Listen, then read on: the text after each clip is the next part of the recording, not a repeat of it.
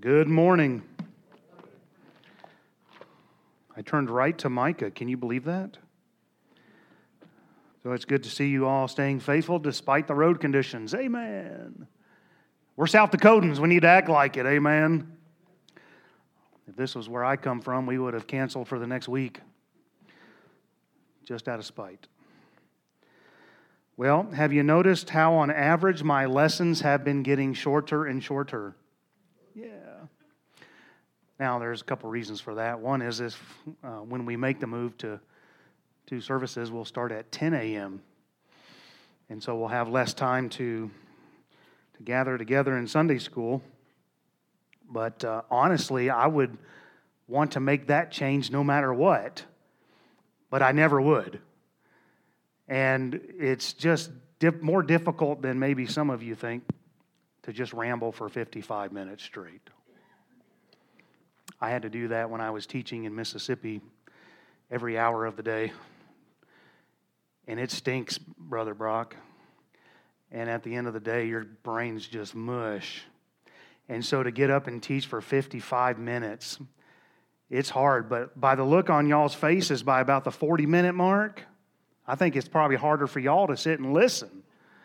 It just gets old after a while. Well, praise the Lord, we got more riffraff coming in. Um, my wife's in the nursery today, bless her heart. Hey, Jeff, good to see you. Good to see you matching your wife. That's wonderful. Oh, are y'all going to be at the sweetheart banquet? Will you will be? Okay, well, you would have made a wonderful couple. Probably would have been voted sweetheart king and queen. We should do that. Um, anyway, where am I at? Yeah, so that last 10 to 15 minutes is like, are we almost done yet? Well, in Brother DeGarmo's absence, we are migrating through Micah. That's the best I could come up with on short notice. As of now, it appears that he will be back sometime in April. And that will be a huge blessing to have him back and teaching.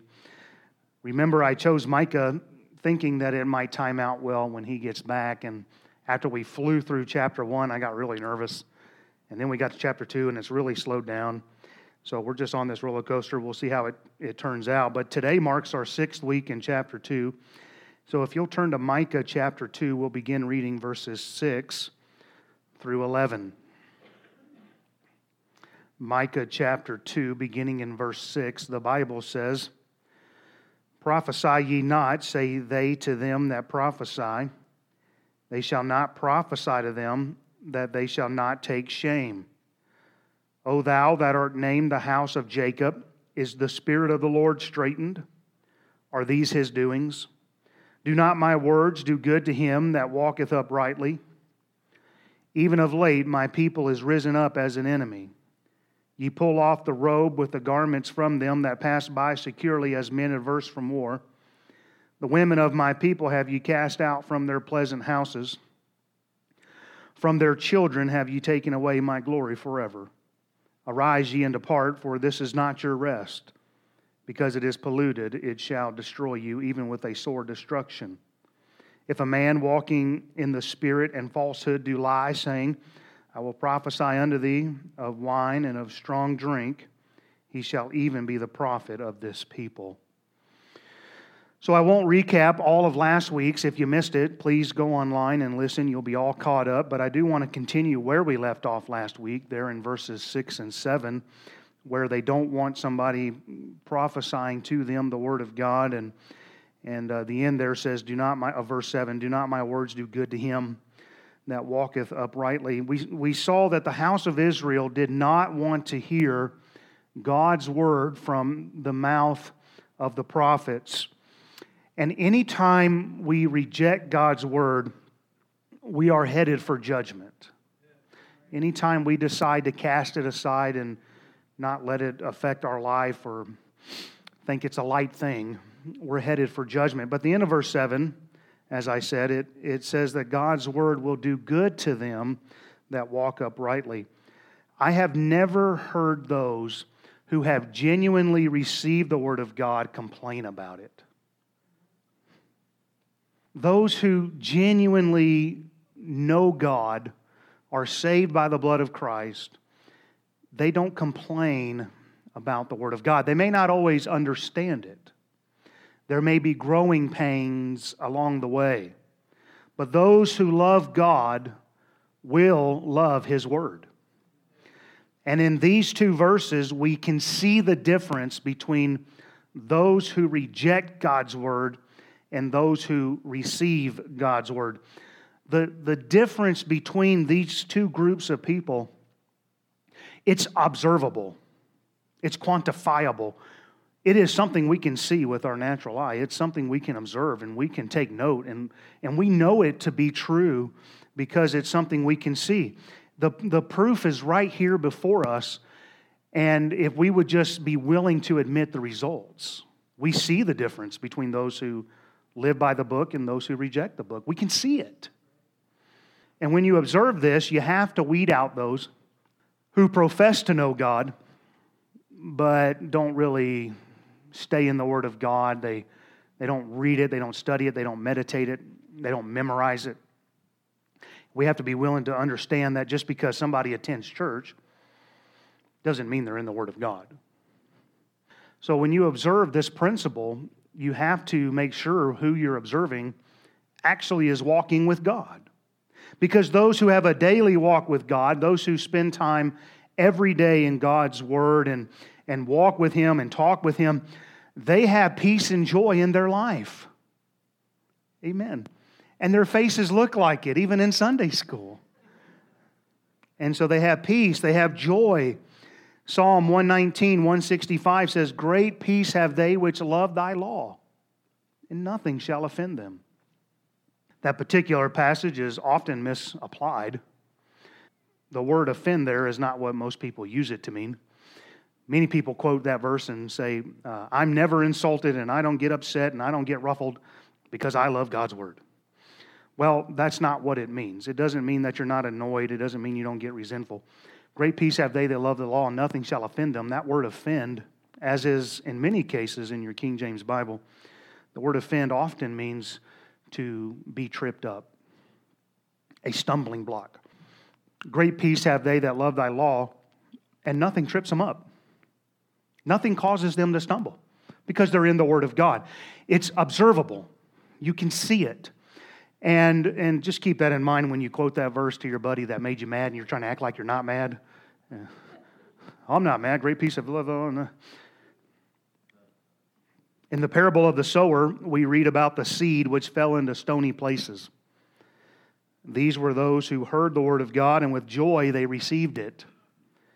Yet Matthew 13, verses 20 and 21 say, But he that received the seed in the stony places, the same is he that heareth the word, and Anon with joy receiveth it. Yet he hath not rooted himself, but dureth for a while. For when tribulation or persecution ariseth because of the word, by and by he is offended. Those who love the word of God enough to stay in it are those who are not tripped up, do not stumble when persecution and tribulation comes into our life. It's a decision that you have to make. And did you catch the reason why those who were in tribulation and persecution were tripped up? It says in that verse, because of the word, they are offended. Isn't that interesting? Because of the word of God, that which they once received with joy is now that which is causing them to stumble. And we have to decide as we go through life when persecutions come up, trials, tribulations, we have to decide whether or not we will stick with the book. Are we going to stay with the book or are we going to say, no, this is really what's causing me the problems? When you stay in the Bible, you stay in the race. Amen. And the very word which may bring tribulation and persecution, because if you live by the book, you will suffer persecution to some extent. That same word is what navigates us through the tribulation and the persecution. So we have to stay with it. Don't let that trip you up and cast it aside. So you've got to stay with the Word of God to navigate successfully through life. There has always been great peace to those who love the Word of God. Proverbs 3 1 and 2 says, My son, forget not my law, but let thine heart keep my commandments for length of days and long life, and peace shall they add to thee. The Word of God gives us peace. And as I look out over this Sunday school class, many of you are going through some very deep waters, but you're here. You have peace because you're in the Word of God. It brings peace to our life. But on the other hand, those who reject the words of God, those who uh, refuse to live in it, are those who are taken captive. They live in captivity because they've rejected God. And the rejection of God's word robs us of a blessing. It robs us of joy. It robs us of peace. Isaiah 57, verses 20 and 21 say, But the wicked are like the troubled sea when it cannot rest, whose waters cast up mire and dirt. There is no peace, saith my God, to the wicked. There's no peace. I know those who say they have kept God's word, and yet they're absolutely miserable. Have you met those? No, no, no. I, I, I love God's word. Why are you mad all the time? Church folks, why are you mad? Well, I, I love God's word. They hate the world, they hate the church, they seem to hate everything. They have no peace, they have no joy, but they say that they have faithfully kept the Word of God. And based upon God's Word, listen to me now, that's an impossibility. Based upon God's Word. You cannot be born again, love the Word of God, heed the Word of God without being blessed with peace and joy. It's an impossibility according to God's Word according to the Bible, you will be blessed, you will have joy, and you will have peace. If that's not true, then God's a liar. Those who say they follow God's word and yet have no peace are those who are typically angry all the time. Somebody's lying. Either it's God or it's the angry man. And Proverbs 29 22 says, A furious man aboundeth in transgression. The Bible doesn't teach that an angry and furious man abounds in the Word of God. It's not what the Bible says. It teaches that an angry and furious man abounds in transgression. Now, who am I supposed to believe? The angry man who is a walking contradiction to the Word of God, or the God who authored His Word? I'm going to believe God's Word, which is the same Word that taught me I'm saved through the blood of Christ. That He's the one who came to die in my place to take away my sin. And I know that's true, so I'm going to go ahead and believe the rest of the book that tells me that. Amen. Some of you may be wondering, well, is it really that big of a deal? And the answer is yes, it is. Many today who profess to know God are angry at God. They'll try to convince those around them that they've obeyed the word of God, and all they got was a curse. And I know it's a big deal because they end up in my office. Meanwhile, the end of verse 7 in our text is clear. God says, Do not my words do good to him that walketh uprightly? it's that simple. It's an observable fact. And to say otherwise is to totally turn your back on all the proof. Everybody with me on this? If you're going to say you're following the Word of God, your life is going to reflect it. Not saying you won't go through hardships. I'm not saying you won't go through valleys. not saying death won't come to your house and all of those things. But you'll have peace. You'll have peace with God. And it's something that if you've been in church for any length of time, if you walked with God for any length of time, you've seen it. You've observed it. You can watch those who say one thing but do another. You can watch those who actually are in the book and you can see that there's something different about their walk. There's something different about their countenance. They can go through difficult times, and yet it, it, it's as if all is well in the Father's house, and it's as if everything's going to be okay. And that's the kind of peace that God wants to give you as you hold on to His Word. As you stay in the Word of God and you walk with God, it does good to those who walk uprightly. The Word of God never steers you wrong. That's what some people say. Let's move on to verse 8. Even of late, my people is risen up as an enemy. Ye pull off the robe with the garment from them that pass by securely as men averse from war. So we find this impassioned rebuke of the people by God because he addresses them as his people. He's still calling them my people.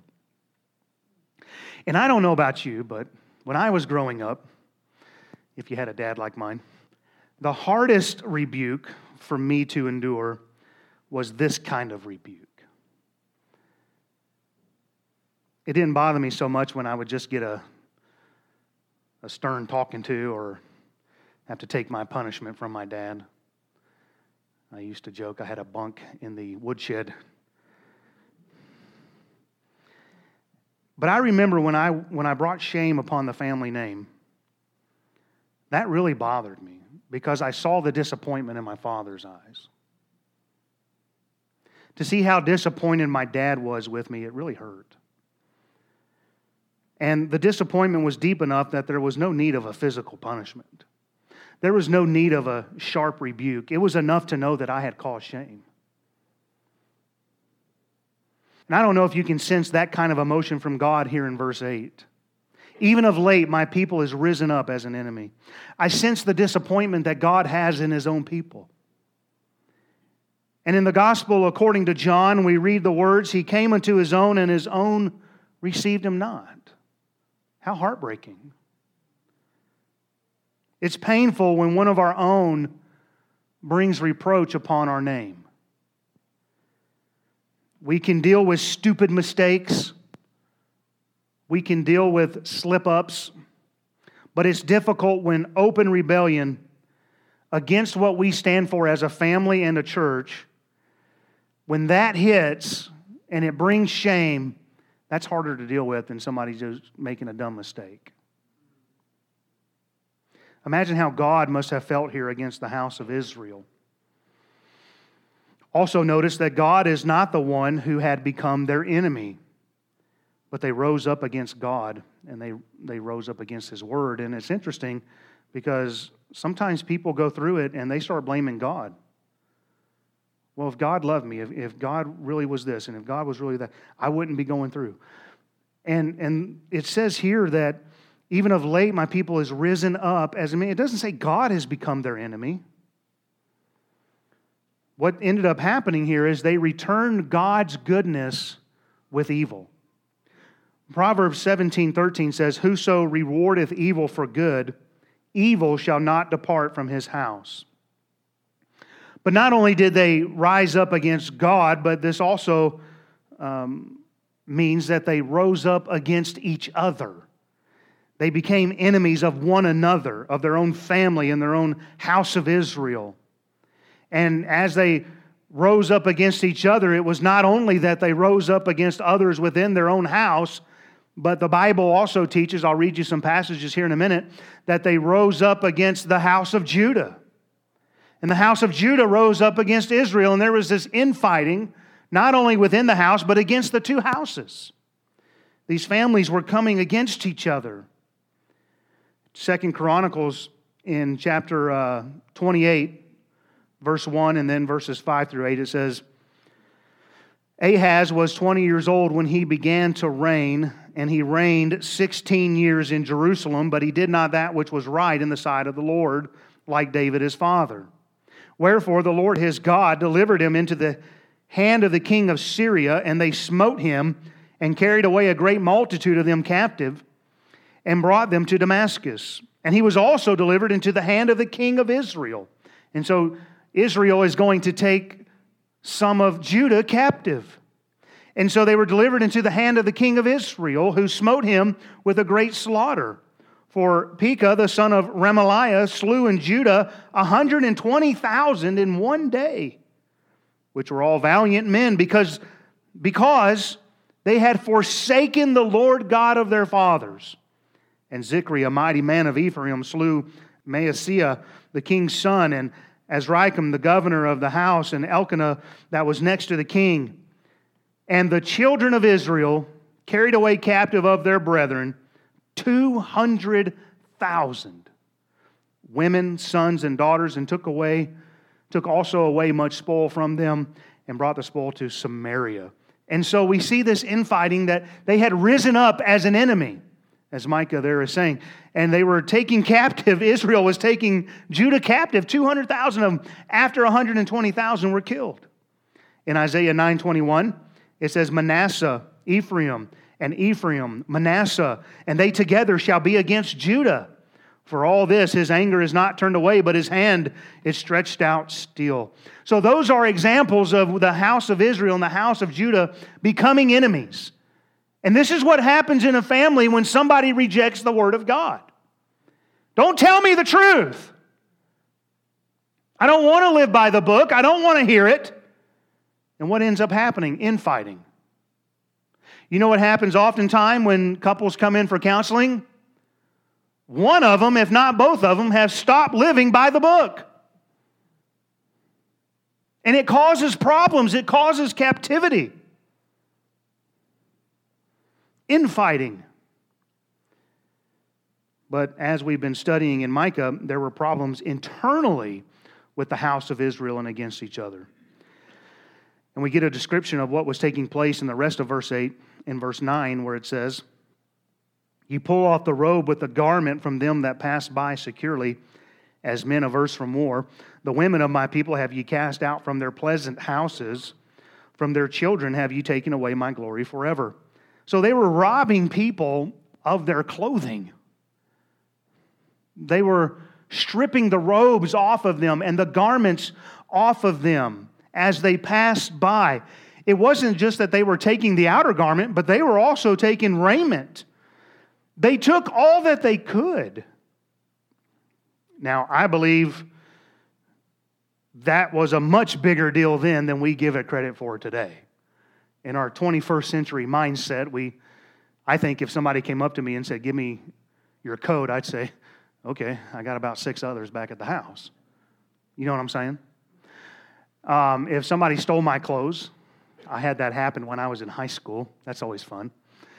Somebody breaks into your locker and all your stuff's thrown around except your clothes are not there. And anyway, that's immaterial, but I'm having these flashbacks of the good old days. And uh, that's what I get for being the only. Anyway, anyway, focus. My wife isn't in here to keep me on track. And I think we look at this and we think, well, if somebody stole our coat, uh, okay, and really, just about any item of clothing for most of us, we have replacements for at the house. We could easily acquire more. But life was far different then, amen? As it once was not too long ago in America, and still is in some pockets of America. I can take you to some places in the southern Appalachians where it is very poor. In fact, one of the poorest is in southeast Kentucky. And you find these places where man, if somebody stole your clothes, it would be a huge economic setback. You understand what I'm saying? And, and here's these people. I, I think we read this sometimes and we just kind of breeze past it. We don't think much of it. But it, it's a big deal. And, it, and if you're um, old enough to remember the days when um, somebody had their church overalls and they had their work overalls, that's about all they had. And so you wore your good overalls to church, and then when your old ones wore out, your church ones became. And, uh, and I know people that way. And if you're poor in here, or if you've ever been poor, you can relate to the, the, the hardship that this would cause. It's not like they had Walmart. What a, what a day that must have been. It, it wasn't like they had social programs. So it was a big deal to have your clothes stolen from you. They lived hand to mouth. You, you worked for a day's wages just so you could buy more food. And so it was a, it was a different existence. And this verse says, they pull the garments off of them that pass by securely. I believe what this means is they were taking garments from those who really had no need to be alarmed. They were just going about their daily lives. They were not expecting any evil to befall them. They were taking care of their personal affairs in a place that they thought was a place of safety in their own nation among peaceable men, and yet they came upon these hardships. It goes on to say that it was as men averse from war, which means it was as men returning from war. And when I first read this, I, I thought, and I still do, but I thought this meant those that those who were robbing the people were doing so as if they had come back from war. In other words, when you went to war and you took of the spoils of war, and it says that they were robbing those as men, what does it say? Um, as men averse from war, as men coming back from war.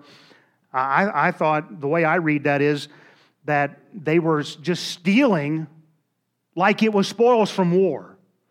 But as I got to studying it, I read other opinions and I discovered that most people believe this means the people who were robbed were as those who felt they were safe as coming back from war. You win a victory, you come back, you're safe. I don't know. I, I kind of still stick with my original uh, feeling there, but I reckon it just depends on what point of view one reads it.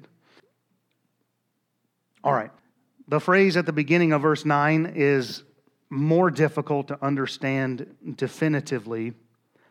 It says, The women of my people have ye cast out from their pleasant houses. I mean, it's easy enough that we understand women were being forced out of their homes, but it can have different applications. One thought is that these women are those who were cast out through divorce, which, when you read the Hebrew, the word for cast out is sometimes translated divorce. But the text here doesn't really seem to suggest that angle, although that is certainly an application. Another thought is that these are the wives of the men who were defrauded out of their fields and houses, and therefore they were also cast out of their homes, and they were left destitute as a result. Perhaps more likely, this is my personal opinion, is that these women are the widows. Remember from verse 2 that the houses and fields were being taken away by violence.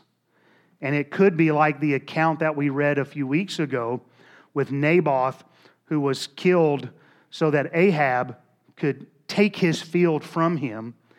And obviously, his wife would have been left a widow. And those who would forcibly take possessions by killing, there would be widows left in the wake. And once the husband was out of the way, they took advantage of the widows. those who they were commanded to take care of, they were taking advantage of. They were casting them out of their houses.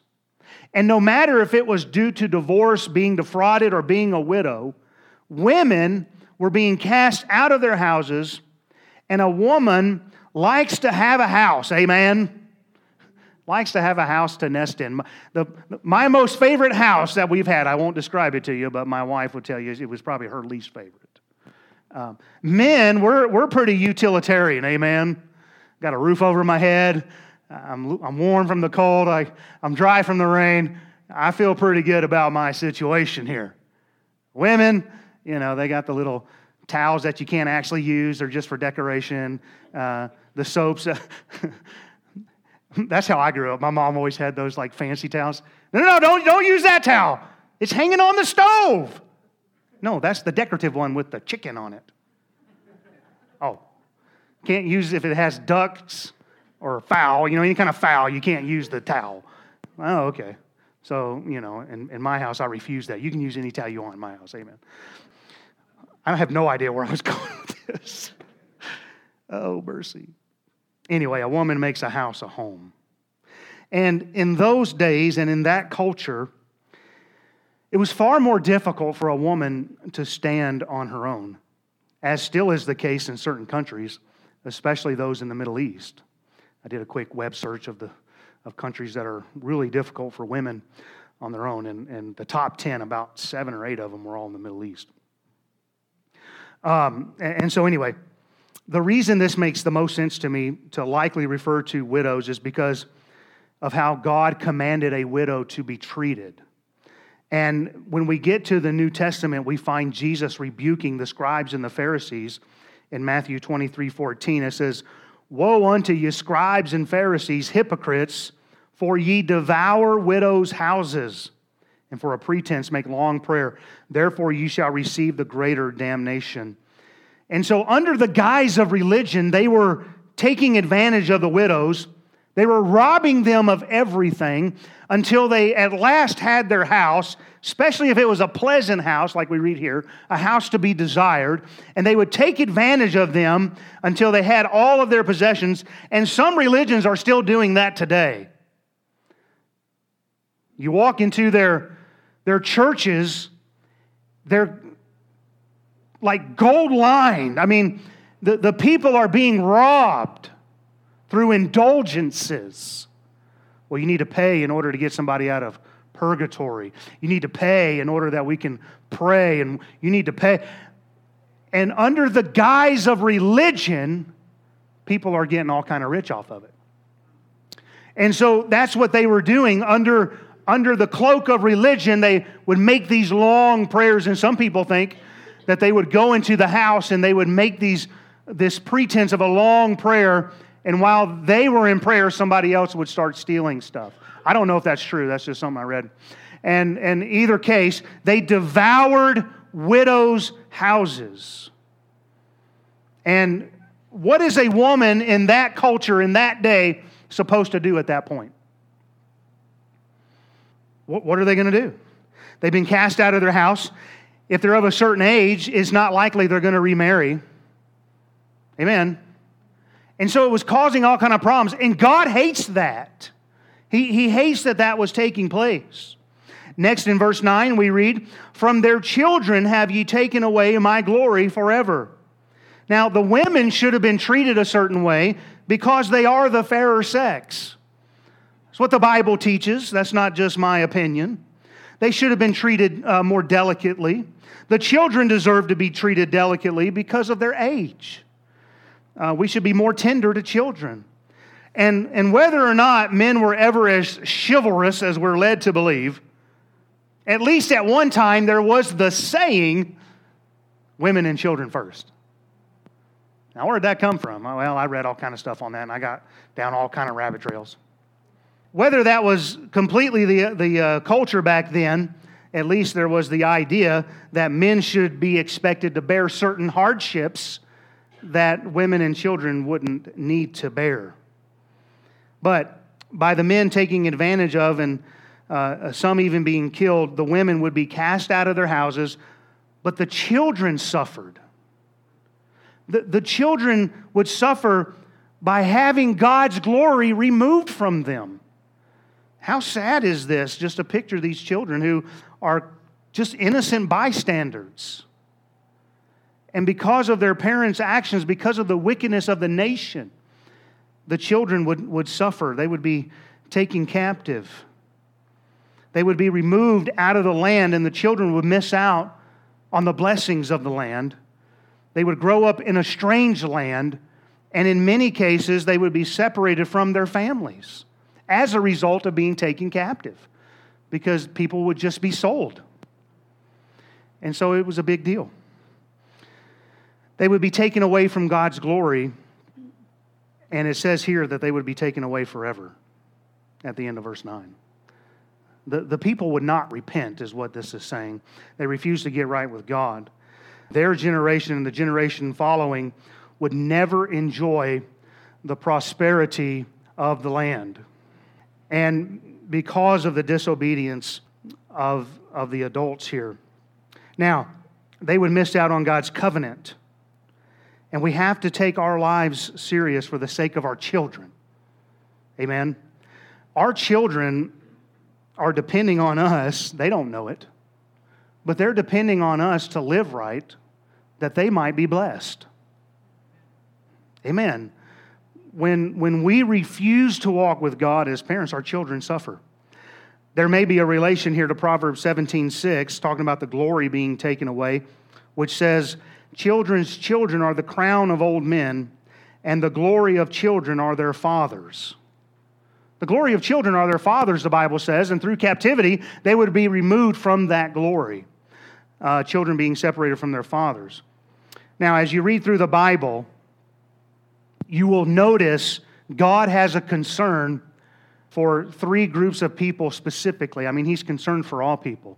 But as you read through the Bible, there's three groups of people that stand out the widows, the fatherless, and the poor.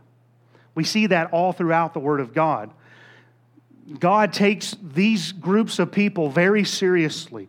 And we find, I believe, overtones of these three groups in these verses here. The poor were those who were being defrauded. You might remember reading some passages. They would stand in the gate and they would be refused judgment. They would be taken advantage of. Their lands would be taken. So the poor were being defrauded. The widows were being cast out of their homes. And the fatherless would be torn from their families through captivity. And God is very serious about the treatment of these three groups of people. Exodus 22, verses 22 through 24 say, Ye shall not afflict any widow or fatherless child. If thou afflict them in any, wise, and they cry at all unto me, I will surely hear their cry, and my wrath shall wax hot, and I will kill you with the sword, and your wives shall be widows, and your children fatherless. God says, if you treat them wrong, I'm going to treat you wrong, and then your wife is going to be a widow, and your children are going to be fatherless because I'm going to have to kill you. Isaiah 10, 1 and 2 says, Woe unto them that decree unrighteous decrees and that write grievousness which they have prescribed, to turn aside the needy from judgment, and to take away the right from the poor of my people, that widows may be their prey, and that they may rob the fatherless. Zechariah 7, 8 through 10 says, And the word of the Lord came unto Zechariah, saying, Thus speaketh the Lord of hosts, saying, Execute true judgment and show mercy and compassions every man to his brother, and oppress not the widow, nor the fatherless, the stranger, nor the poor, and let none of you imagine evil against his brother in your heart. God intended for his people to care for the poor, to take care of the widows, to take care of the fatherless. That's how God had set it up. But partly because of our neglect, and partly because more and more people are turning away from the church, the government has now stepped in and taken that role. Amen. The government now is the one we turn to to take care of the poor, the widows, and the fatherless, not the church. And God wanted Israel to care for these. And why did God command all that? Why is there such an emphasis on widows, fatherless, and the poor? When you read the Bible, you'll find God will routinely remind them as he mentions these three, these three groups that you need to take care of them because you need to remember what you were when you came out of Egypt. You need to remember that you were poor and that you were afflicted. You need to remember that you were in a strange land and that you didn't have much and that uh, you didn't have uh, God reigning over. You didn't have any of this stuff and, and, and, and you need to remember that because when you start to forget who you once were, you lose your compassion for other people. Isn't that right?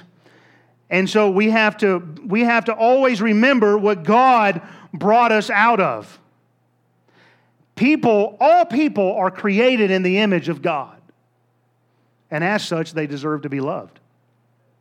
Matthew 25, I'm going to turn there. You can follow along if you'd like. Matthew chapter 25, and I'm going to read verses 31 through 46. Matthew 25, it says in verse 31 when the Son of Man shall come in his glory, and all the holy angels with him, then shall he sit upon the throne of his glory. and before him shall be gathered all nations. And he shall separate them one from another, as a shepherd divideth his sheep from the goats. And he shall set the sheep on his right hand, but the goats on the left. Then shall the king say unto them on his right hand, Come ye blessed of my Father, inherit the kingdom prepared for you from the foundation of the world. For I was an hungered, and you gave me meat. I was thirsty, and you gave me drink.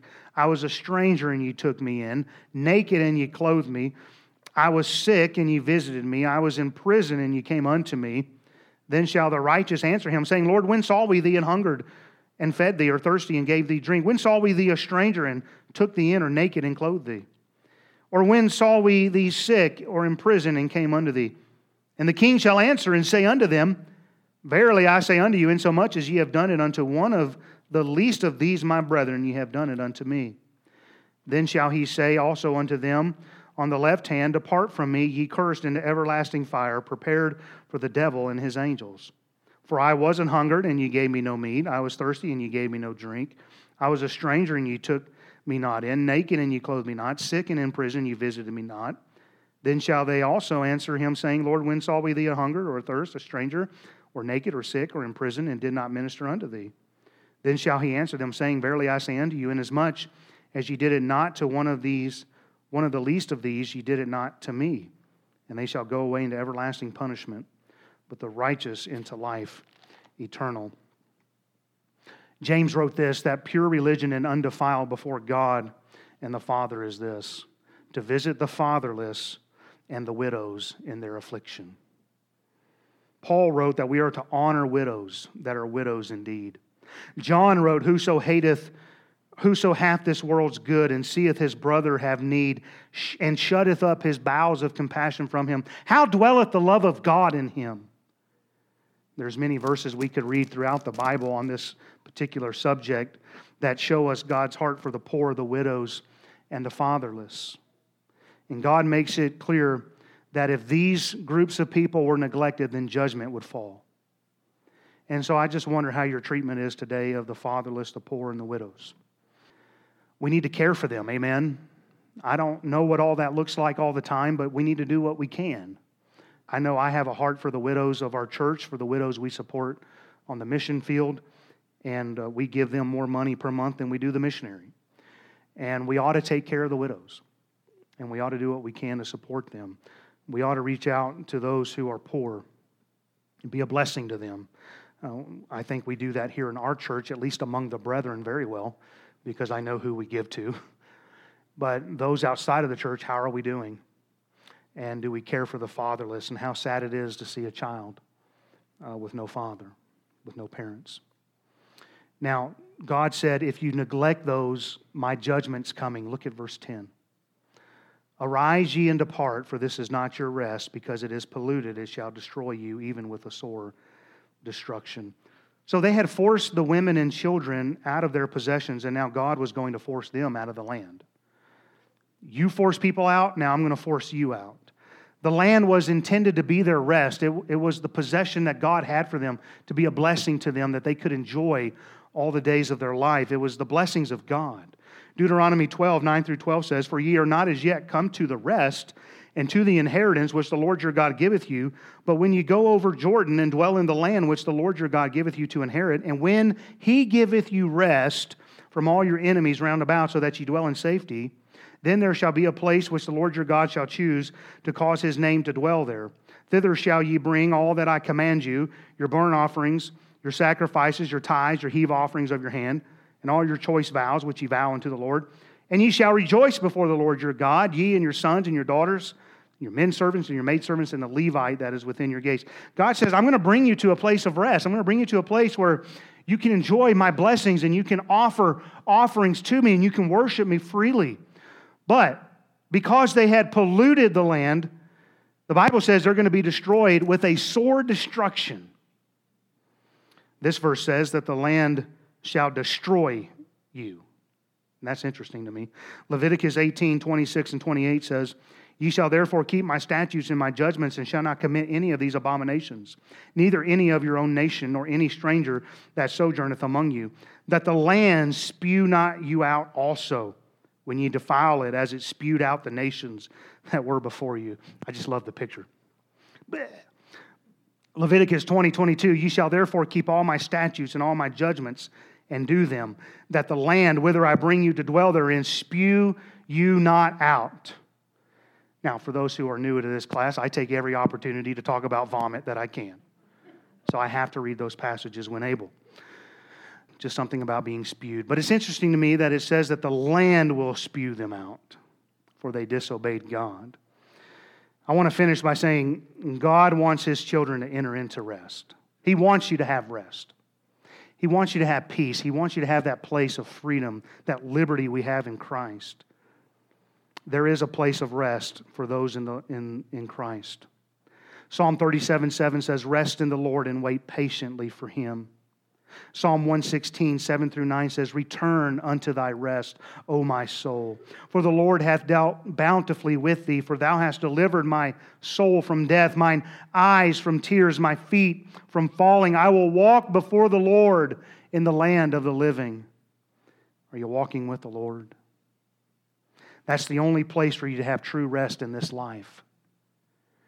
You can't forfeit, or you can forfeit, you can give up your right to that rest when you refuse to hearken to God's word, as we've seen here in our text.